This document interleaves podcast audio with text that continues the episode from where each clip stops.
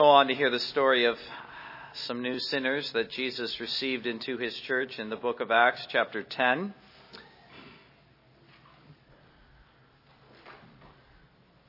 Now, the story of Cornelius' conversion, both he and his household, under the preaching of Peter. Acts chapter 10, verse 24. And hear God's word. And the following day they entered Caesarea. Now Cornelius was waiting for them and had called together his relatives and close friends. As Peter was coming in, Cornelius met him and fell down at his feet and worshipped him. But Peter lifted him up, saying, Stand up, I myself am also a man. And as he talked with him, he went in and found many who had come together. Then he said to them, You know how unlawful it is for a Jewish man to keep company with or go to one of another nation. But God has shown me that I should not call any man common or unclean. Therefore, I came without objection as soon as I was sent for. I asked then, For what reason have you sent for me? So Cornelius said, Four days ago I was fasting until this hour. And at the ninth hour I prayed in my house. And behold, a man stood before me in bright clothing and said, Cornelius, your prayer has been heard and your alms are remembered in, in the sight of God. Send therefore to Joppa and call Simon here, whose surname is Peter. He is lodging in the house of Simon a tanner by the sea. When he comes, he will speak to you. So I sent to you immediately, and you have done well to come. Now therefore we are all present before God to hear all the things commanded you by God. Then Peter opened his mouth and said, In truth I perceive that God shows no partiality but in every nation, whoever fears him and works righteousness uh, is accepted by him. The word which God sent to the children of Israel, preaching peace through Jesus Christ, he is Lord of all. That word you know, which was proclaimed throughout all Judea and began from Galilee after the baptism which John preached how God anointed Jesus of Nazareth with the Holy Spirit and with power, who went about doing good and healing all who were oppressed by the devil, for God was with him. And we are witnesses of all things which he did, both in the land of the Jews and in Jerusalem, whom they killed by hanging on a tree. Him God raised up on the third day and showed him openly, not to all the people, but to witnesses chosen before God, even to us who ate and drank with him after he arose from the dead. And he commanded us to preach to the people and to testify that it is he who was ordained by God to be judge of the living and the dead. To him, all the prophets witness that through his name, whoever believes in him will receive remission of sins. While Peter was still speaking these words, the Holy Spirit fell upon all those who heard the word. And those of the circumcision who believed were astonished, as many as came with Peter, because the gift of the Holy Spirit had been poured out on the Gentiles also, for they heard them speak with tongues and magnify God. Then Peter answered, Can anyone forbid water that these should not be baptized who have received the Holy Spirit just as we have? And he commanded them to be baptized in the name of the Lord. Then they asked him to stay a few days. And let us pray together. Our gracious Father in heaven, we thank you for the account which we have of the gospel going forth to the Gentiles, reaching so far into the world and, and into history that it has reached even us. We praise you, O God, as Gentiles who were saved and brought in. We were grafted in as wild branches, even as the natural branches were cut out. Amazing to see this play out in the book of Acts. We wonder at your providence and at your purposes. We praise you, O God, for it. And we ask you that through this passage you might open up to us the very privileges which we now enjoy. And so we pray this in Jesus' name. Amen. Well, we find ourselves mid narrative. Uh, this is a, a passage which, uh, as I said, uh, Luke is. He's relishing. He's taking his time with it. In fact, for our purposes, it will take three sermons to cover the account of the conversion of Cornelius. The, this fourth conversion in these series of conversions, though uh, remember when every time I say that, the first was a false conversion, that of Simon, Simon Magus. Uh, but the following three, that of the Ethiopian, that of uh, that of Saul, and then that of Cornelius, were genuine. Well, the reason that Luke was taking his time with this was because for him this was such a monumental point in redemptive history. And God was revealing things to the church then, which, as I just said in my prayer, the church is, even to this day, still enjoying. He was grafting in those who were not natural branches, the Gentiles. Well, uh, since we are mid narrative, uh, let me try to basically uh, to basically uh, give a portrait of the sequence of events. What happens occurs in four days. The first day, Cornelius sees the vision. That's the beginning of chapter 10, which we read a little earlier on in the service. And he sends his men uh, to, to retrieve Peter and bring him back to his house. The next day, so this is day two, Peter has his vision, which we considered last time, and the men arrive and they stay the night. On day three, they all set out on their journey. So now we've arrived at verse 24, along with other men, six men that Peter brings with him. Meanwhile, Cornelius, in anticipation of their arrival, gathers family and friends. Day four, uh, the company arrives and they're greeted by this crowd at home, the home of Cornelius. And we have an account of the first interaction between Peter and Cornelius. Uh, it reminds us of John and the angel in Revelation. Cornelius falls uh, down before him, and that that was an important learning moment. There was a lot of learning that was going on in the church in those days, just as there are or there is today. What we see is, on the one hand, that Cornelius esteemed Peter too greatly. And Peter has to remind him that God is no respecter of persons, which not only included Cornelius, but it included Peter himself. There really are there really are just Christians in the kingdom of God. But at the same time, this truth also made Peter realize uh, that there should be no barrier between these two men enjoying Christian fellowship. And so, while it was wrong for Cornelius to esteem Peter too greatly, it also was wrong for Peter, a Jew, to disregard this Gentile who soon would place his faith in Jesus Christ.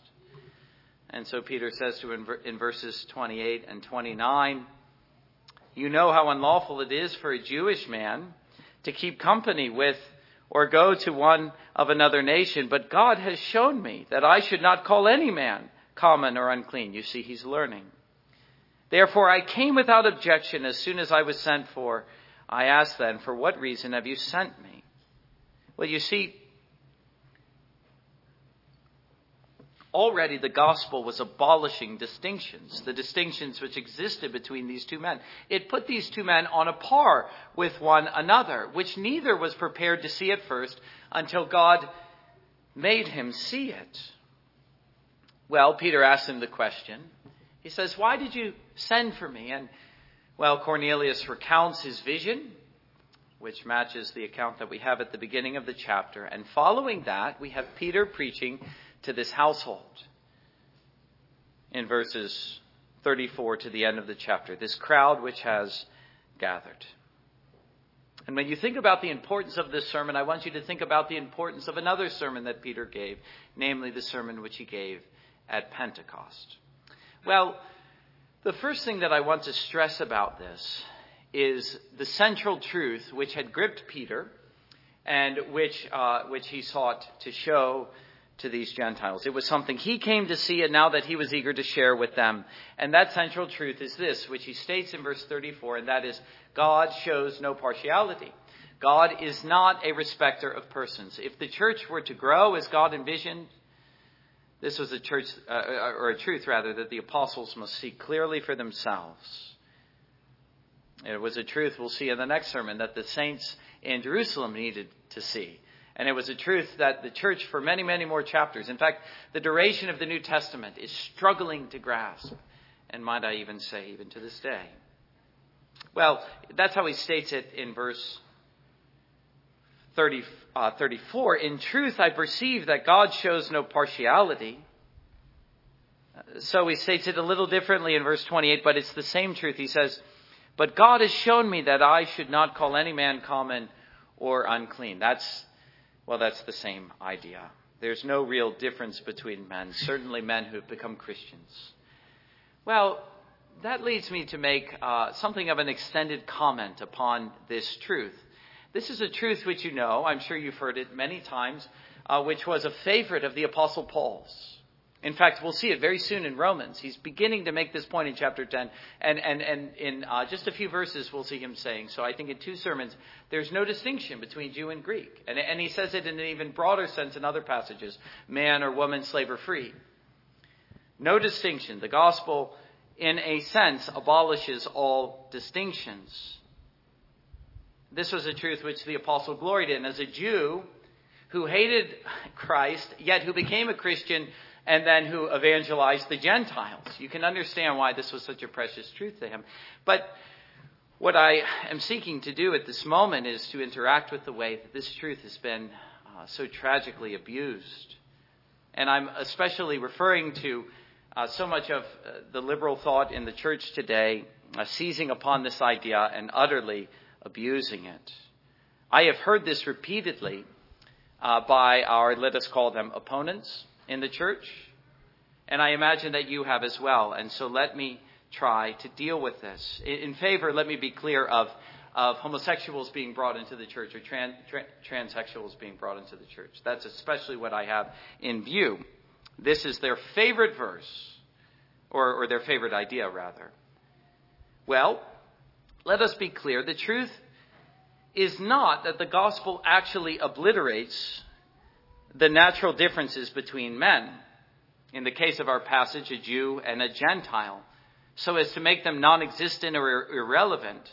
What the gospel does is to say, whatever differences there are, these things do not stand in the way of salvation. They're not barriers anymore. The, the, the dividing uh, wall has been broken down. That's what Paul says in Ephesians chapter 2. And so it works out like this. If we think about, uh, well, different genders. And this was of course, very scandalous in the first century. Uh, it, a woman may be saved in just the same way as a man. There is no difference. Or uh, in a modern context, I could say a black man or a white man. They're saved in exactly the same way. The same gospel, or the gospel is the same gospel for all. And that's the truth that the Apostle Paul gloried in. You don't preach a different gospel to different people. All are saved in exactly the same way, and that is by placing their faith in Jesus Christ. You can take any natural characteristic you could possibly think of, or even social differences, and you won't be able to find one that alters this truth in any way. It is the same gospel for all. And each having professed it is to be accepted. That's the truth. Well, this is what our opponents are saying when they take this idea and they seize upon it. They say, well, because there's neither male nor uh, female in the kingdom of God, well, that means that uh, gender is a fluid idea. It doesn't matter at all. Straight people are accepted, gay people are accepted, trans are accepted just as they are. And so the idea is God accepts us just as we are, and that therefore we all have the same standing in the church. Do you see the subtle error? The actual teaching is whatever is true of you now, and yes, I would say this to a trans person or a gay person, whatever is true of you now, the gospel can save you. It is the power of God unto salvation to all who have faith in Jesus Christ. But the point of the gospel is not to affirm a person's false view of himself or his sin. The point of the gospel is to say, even you might be saved, even the worst. But if a man is really saved by the gospel, to take the example of the homosexual, he will be a homosexual no more. He'll be a new creation in Jesus Christ. That's the gospel. And so that leads to another difference. Both Peter and Paul are talking about natural characteristics, not sinful lifestyles. Again, notice the subtle error. You cannot seize upon this truth and then uh, attach sinful lifestyles to it. That is not the point at all. The effect of the gospel has nothing to do with what a man is by nature. Again, that's the real point. A man is still a man when he's saved, but he's saved as a man. Or a woman is still a woman. Well, she's saved as a woman. A Jew is still a Jew. These things do not stand in the way. In that sense, they don't make the slightest difference at all. But you cannot, and let me underline this very strongly, you cannot apply the same thought to sin. You cannot say a gay person is still gay because, after all, it doesn't matter once he is saved. God accepts all sorts of people. No, that is to deny the effect of the gospel. You see, a man who's saved is still a man. That's very different than saying a man who's leading a life of sin is still leading a life of sin. No, the effect of the gospel is not to make him not a man anymore, but it is to make him a Christian. It is to lead him out of his life of sin. Understand the difference. I, I know that you do. But because these things have become so prevalent, we have to deal with them. You cannot apply these passages to that situation. If you want to know how the Apostle Paul felt about homosexuality, for instance, you don't go to Acts chapter 10 or uh, uh, to Galatians or to Romans chapter 10. Uh, you can find his opinions his inspired opinions in other places, like 1 Corinthians chapter 6 or in Galatians, that same book, but a different place. And there he's saying, well, this is what you once did, but don't you know these people don't inherit the kingdom of God? But look how God has delivered you from these things. It's clear that once a man is saved, he practices these things no more. Well, having dealt with the error, let us seize upon the truth rightly. The truth means this the truth means that a man like Peter, who was a Jew, might go into the house of a Gentile and he might preach to him. And you can imagine how many uh, applications that has for us today, and, and, and the implications certainly it has for worldwide missions. That's the right application. You don't have to become a Jew, you don't have to accept the custom of the Jews. This is just the application of what we considered this morning. You don't have to go on some uh, strange quest or journey. You might be saved just as you are, right where you are. This is what Peter was beginning to see. The truth meant that he should and that he could preach to these men in the home of Cornelius. And having done so, that just the moment they placed their faith in Jesus Christ, he a Jew should be prepared to accept these Gentiles into full Christian fellowship. They were to be received in the church. That's the truth. They were to stand on equal footing now. That was the work that God was doing. And that's the work that God is still doing. That's the true effect of the gospel. That's the true truth that we should all seize upon. What matters is not what a man is by birth. What matters is whether he has faith well, in another way, the Apostle James uh, goes on to speak of this in his letter. How there are not classes of people in the church. He's just taking the same truth and he says, well, you know, it is possible that we will continue uh, to make distinctions in the church, and that is the sin of favoritism. God shows no partiality, but the truth is sometimes we do. Not in the matter of salvation, but in the matter of church membership. Well, that's a very sinful thing to do. The truth is, as God was showing Peter and was showing Cornelius, and which the church needs to see in every age, is that everything about the gospel mitigates against this idea of favoritism. Favoritism in the church. And so James says something like this You have a very rich and important person come into the church, and you show him special favors, because after all, he's a very rich and important person. I've even heard of churches uh, of uh, honoring them publicly from the pulpit. We have a very important person in the church today. uh, I'm not so sure about that. Well, there's other ways that you could do that. What James is saying uh, is you're sinning. This is actually sin. Uh, in Corinthians, or in Corinth, I mean, they were doing something very similar. They were making distinctions at the table. The rich were filling their bellies, the poor were going hungry. Do you not have homes in which to eat your food? Paul says they were making distinctions. Why is this so sinful in the church that Christ is building? Well, it's because it ignores what is true of God in his dealing with us. Here's the central truth. I'll state it again. In truth, I perceive, Peter says, God shows no partiality. That's the truth we need to grasp upon. To whom does he not show partiality? To those who are saved, to those who call upon the Lord Jesus. Christian people. Now, when God does that, when He brings people into the church, He's not making distinctions. He's not saying, here are my favorite Christians and here are the rest.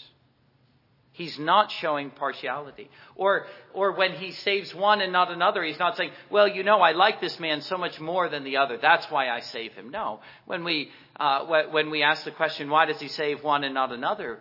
We are left with a mystery, an un, unresolved mystery. But we cannot say it's because of this principle of partiality. If anything with God, Paul says, you know, the Lord tends to save the least of these, not the great and the mighty. And so, if anything, it's the opposite with God. Or to imagine somehow within the church that he makes distinctions among those whom he saved. Now, there is one distinction, let me be clear. In one sense, the church is not this grand egalitarian society, and that is the sense in which we have officers. There are clear lines of distinction. There is a hierarchy in the church with respect to officers. But that isn't the point here. The question is who may become a member who may be baptized? Who may enjoy the privileges and, yes, the duties of Christian fellowship? The answer is anyone. Anyone who has faith. And it is God Himself who is doing this. It's God Himself who is gathering all types of people into the church. And it's our duty to recognize that not to place unnecessary barriers within the church to Christian harmony and Christian fellowship. Here is the doctrine, you might say, of the union and communion of the saints, not only with their Savior, but with one another.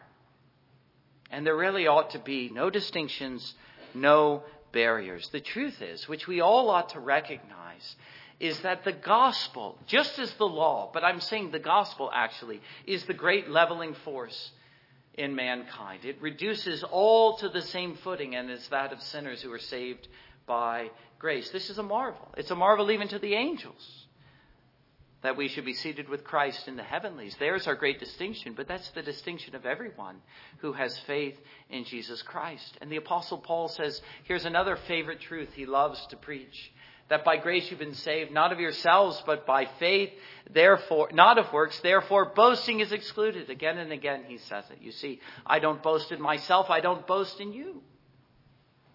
I boast in God's grace. That's the point. That's the point. I boast in God's grace in saving me. I boast in God's grace in saving you. And that's what the church is. But we should also see, in terms of that truth, God shows no partiality how the gospel has the potency to break long held traditions. This is something that we see in the gospels. The gospel is breaking down the traditions of the Jews. We, we are already beginning to see it in Acts. Now, I'm talking about traditions that have, you should know me well enough to know I'm not against tradition, but I am against tradition that has no warrant in God's Word. And that's what the gospel breaks down. It breaks down the kind of tradition uh, which Jesus confronted in the Gospels. He says, Well, do you hold fast to your traditions and place them in place of the commands of God? I wonder if this is something that's happened in your own life. Have you experienced this wonderful discovery, the freedom that the gospel brings? Freedom from what? You know, we like to talk about Christian liberty. What are we talking about? We're talking about freedom from the doctrines and commandments of men.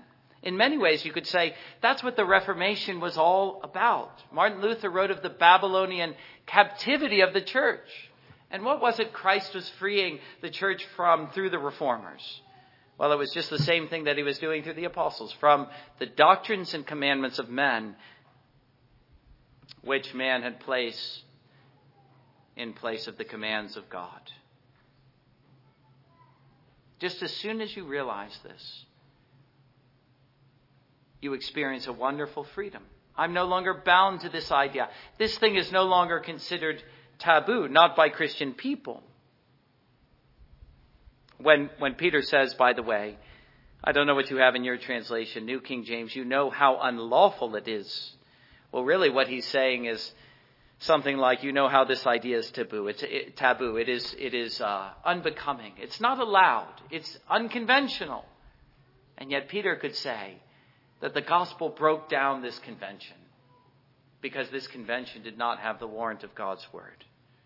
And now I'm no longer bound by it. I no longer keep it. It no longer holds me back. Why? Because it was never a matter of God's law. And how liberating that can be. There was another, I, I, I find I'm speaking of Luther a lot today, but Luther wrote another work in that same year, 1520, The Freedom of the Christian Man.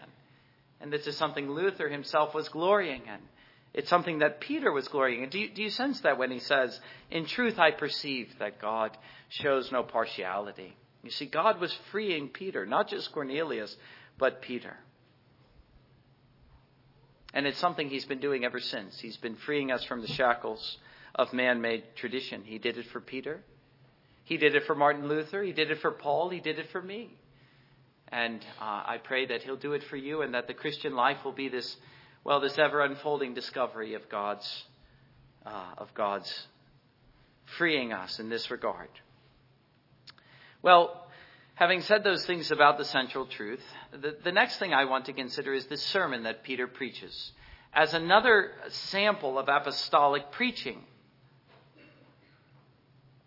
And as ever, we have just a summary beginning in verse 34. It's briefer than earlier sermons, such as we have in Acts chapter 2, but the main features are the same. You can understand that Luke wanted us to see the basic features of apostolic preaching were always the same without feeling always the need to recount the same amount of material in each. But certainly we get the sense this was a very similar uh, sermon as that which he preached on Pentecost Day. Again, we find the main thought, the leading thought of the sermon is this. Verse 34 I perceive that God shows no partiality. Well, already you see the sermon wasn't exactly the same. He didn't say that in Acts chapter 2. Although the main points of that sermon are restated in this sermon. But the packaging was different, the framing of the gospel. Because this was a message, as in Acts 2, now in Acts chapter 10 to the Gentiles, a message for particular people. The Apostle Peter could bring them the same message, but make it relevant to their case which is a very interesting observation about the gospel in general and preaching in particular. The basic truths are always the same, at least they ought to be. This is the apostolic preaching, the apostolic gospel, to which we to this day are devoted along with the first Christians. But there are certain emphases that become more relevant, if I could put it that way, in a given setting. You take your gospel to a certain group of people, and there might be a particular truth that you need to emphasize. And so the message is capable of adapting to a certain extent. Here, Peter was preaching to Gentiles, even as he preached to Jews earlier on. It's the same basic message about Jesus and salvation in his name. But look how he leads with this truth. He didn't do that at Pentecost. In truth, I perceive God shows no partiality. Here is a message for Gentiles who needed to hear the gospel. He's showing them, even them, how the gospel was for them, not for Jews only, but it was for them. Now, that wasn't something he needed to convince the Jews of. He needed to convince the Jews of something very different. Maybe they weren't saved. You see, they assumed already the gospel was for them. They were saved already. No, what he needed to convince them of was their guilt. It was by your hands and lawless deeds that the Savior's hands and his feet were pierced on that cross. But here to the Gentiles, he shows them that God shows no favors. He's no respecter of persons. Even a Gentile might be saved. Even a Gentile might be brought into the church. Even a Gentile might say, Jesus Christ, the Son of God, died for me, even me. He doesn't show favors to anyone. The gospel is for all. That's what Peter says. But in every nation, verse 35, Whoever fears him and works righteousness is accepted by him. And this is because, verse 36, the word which God sent to the children of Israel, preaching peace through Jesus Christ, he is Lord of all. He's Lord of all, not of the Jews only, but also of the Gentiles. You see how it all fits together and how this had special relevance to his hearers on that day. The gospel was for them. It was also something, I've already said this, but let me say it again. Something that Peter himself was only just beginning to see. It was also a truth we'll notice that he lost and that he needed to regain, which Paul needed to help him regain, as we see in uh, Galatians chapter 2. But here, well, Peter was just beginning to learn this truth and accept it for himself. And may I just note that as a preacher, like Peter, that sometimes when I am preaching to you, well, I think that you are able to say to me that, you know, you're telling me something I, am only just now beginning to see, but, but did you ever realize that very often it's the same for me, that I'm, I'm able to share with you in the thrill of discovery. The truth is suddenly dawning upon me, and it's hitting me with a new force. Just now I'm beginning to realize the very things I'm preaching to you. The new truth which God is showing us. Well, I'm saying preaching is often like that, and it was like that here on this day. Peter and Cornelius and all the others were coming to see what God was showing him. And so Peter preaches the good news. And the good news was this that Jesus is Lord of all. Verse 36 He's Lord of all. And it is on that warrant that the gospel is offered to all. Really, I would say. I know I've already spoken of a central truth. Well, let me call this the key idea. The key idea is that because Jesus is the Lord of all, the gospel is to be offered to all, it's to be preached to all. And this really was the main point of Peter's sermon to his hearers. Why is the gospel to be offered to all? Because Jesus is Lord of all, not of the Jews only, but of the Greeks also. Peter now saw this clearly. This is a truth which came out very strongly not only in his own preaching, but in what Paul uh, is saying in Romans chapter 10. For the scripture says, Whoever believes on him will not be put to shame. For there is no distinction between Jew and Greek, for the same Lord over all is rich to all who call upon him. Whoever calls on his name will be saved. And it is on that warrant he goes on. Verses 11 through 13, the gospel is for all, therefore it's to be preached to all. Verses 14 through 17. And following this, he gives an account of his earthly ministry in verses 37 and 38, a basic summary of what you find in the Gospels, especially Mark the account of which Peter himself was likely largely responsible. To that he adds, We are witnesses. We are witnesses of what he did. It's important to remember the men who wrote the New Testament. That's what they were. They were witnesses. By the way, that's what an apostle is an authoritative witness. And so in their preaching, they gave an account of what they saw, and their testimony was true. And so he speaks of what they saw, not only of the mighty works that Jesus Christ did while he was among them, but especially of the death and resurrection of Jesus Christ, verses 39 and 40. We are witnesses of all the things which he did both in the land of the Jews and Jerusalem, whom they killed by hanging on a tree. Him God raised up on the third day and showed him openly. The death and resurrection of Jesus Christ constitute the center of the apostolic gospel or the apostolic preaching. That's the thing they preached. In preaching Jesus is Lord, so they preached his death, and so they preached his, his resurrection. Jesus died at the hands of men, they said. He says it here, so he said it at Pentecost. It's our sin that led to his death. It is for our sins that he died, but God raised him up. Notice the difference. He died at the hands of men but God raised him up. That's something that man could not do for him, but God could. And as God, death could not hold him. Think again of what he says in Acts chapter 2. Of this too, Peter says, we are witnesses. God was openly showing forth that he is both Lord and Savior.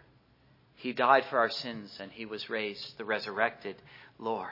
That's what God was testifying about his son by raising him from the dead, that he's Lord of all, precisely who he claimed to be and whom we now preach him to be. And so we preach him, Peter says. By his resurrection, God has made plain this about his lordship, that he's the judge of all. All judgment has been given to him. Verse 42. And he commanded us to preach to the people and to testify that it is he who is ordained by God to be judge of the living and the dead. All must answer to him, both living and dead, Peter says. All must give an account, but as judge, he's also Savior. And so Peter says we preach, we preach his lordship, we preach his judgment, and equally salvation in his name. Yes, and as the judge of all, so all who believe in him will be saved from his coming judgment. They'll be saved from his coming wrath. They will receive, Peter says, the remission of sins. He will pardon their sins and remember them no more. Not Jews only, but also Greeks and also Gentiles. And to them he will appear not so much as an awful judge bringing condemnation, but as a forgiving and merciful Savior. Now, having preached that message, this apostolic gospel, what happens next is what we might call the Gentile Pentecost. Can it be the Holy Spirit has been poured out on Gentiles also? That's what they were asking, these men who went along with Peter. And the answer was yes, it really can be. Here indeed is a kind of mini or Gentile Pentecost, or better, it is an extension of Pentecost, as with the Samaritans. The gospel uh, or the Pentecost event began in Jerusalem and it was reverberating throughout the world. It occurred in Samaria. Now it was occurring in Caesarea.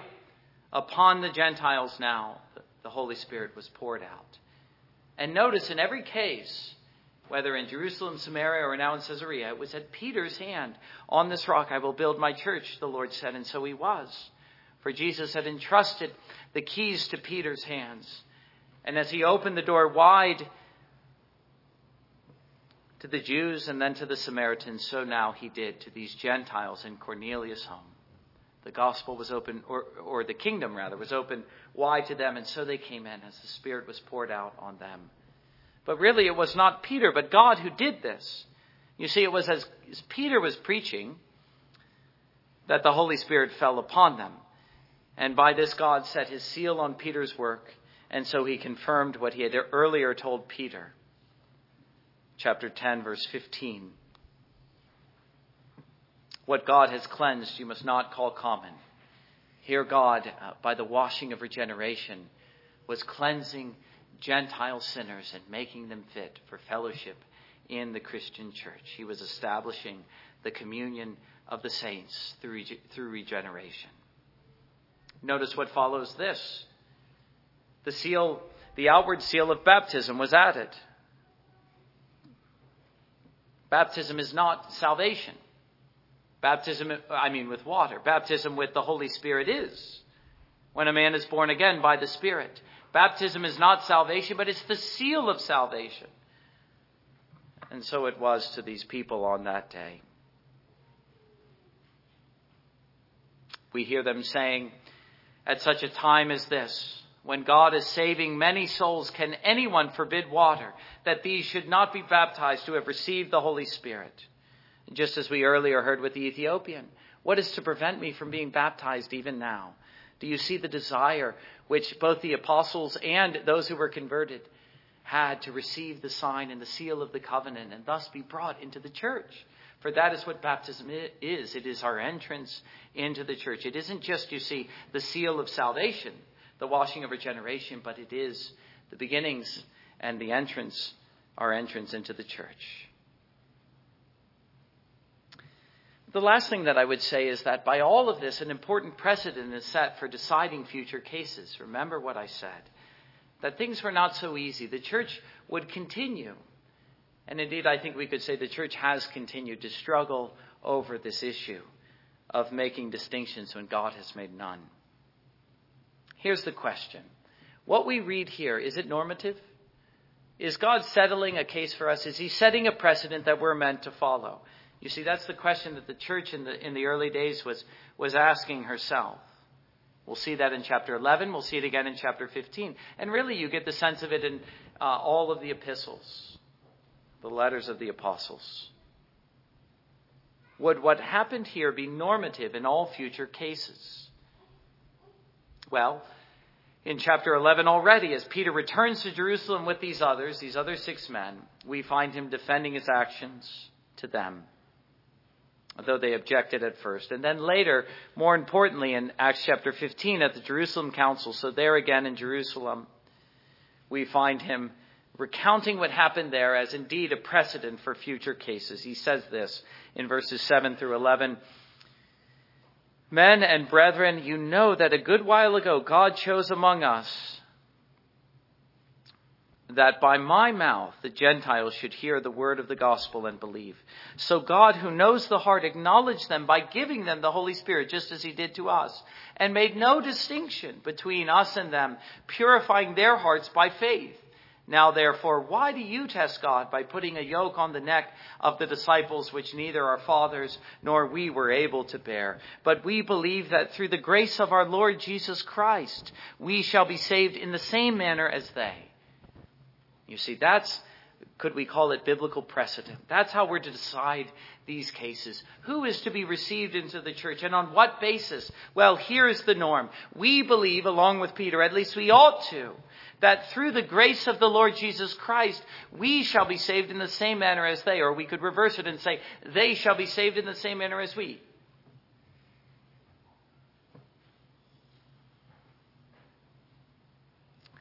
And so we seek to put no further burden on the neck of the disciples, which God did not put there, nor were any able to bear. Enough for a man. You ask, what's the test of, of membership in the church? And I, I like to tell people the test is, is he a Christian? It's just as simple as that. Is the man a Christian?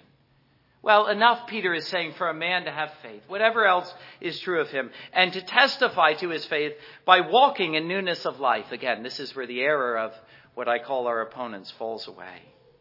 No, you don't get to hold on to your sin. You've got to repent. You've got to turn to it. But having professed your faith in Jesus Christ and testifying to that by the new life that he's given you, yes, any might come and any might have a place in the church. And such deserve to be called Christian and ought to be received by us as Christian brothers. That's the truth which God was showing to Peter in those days and to Cornelius, and I pray which he is still teaching us to this day. Amen. And let us let us stand together now and sing as we close out our worship by singing together hymn 416. Please stand. Hymn 416.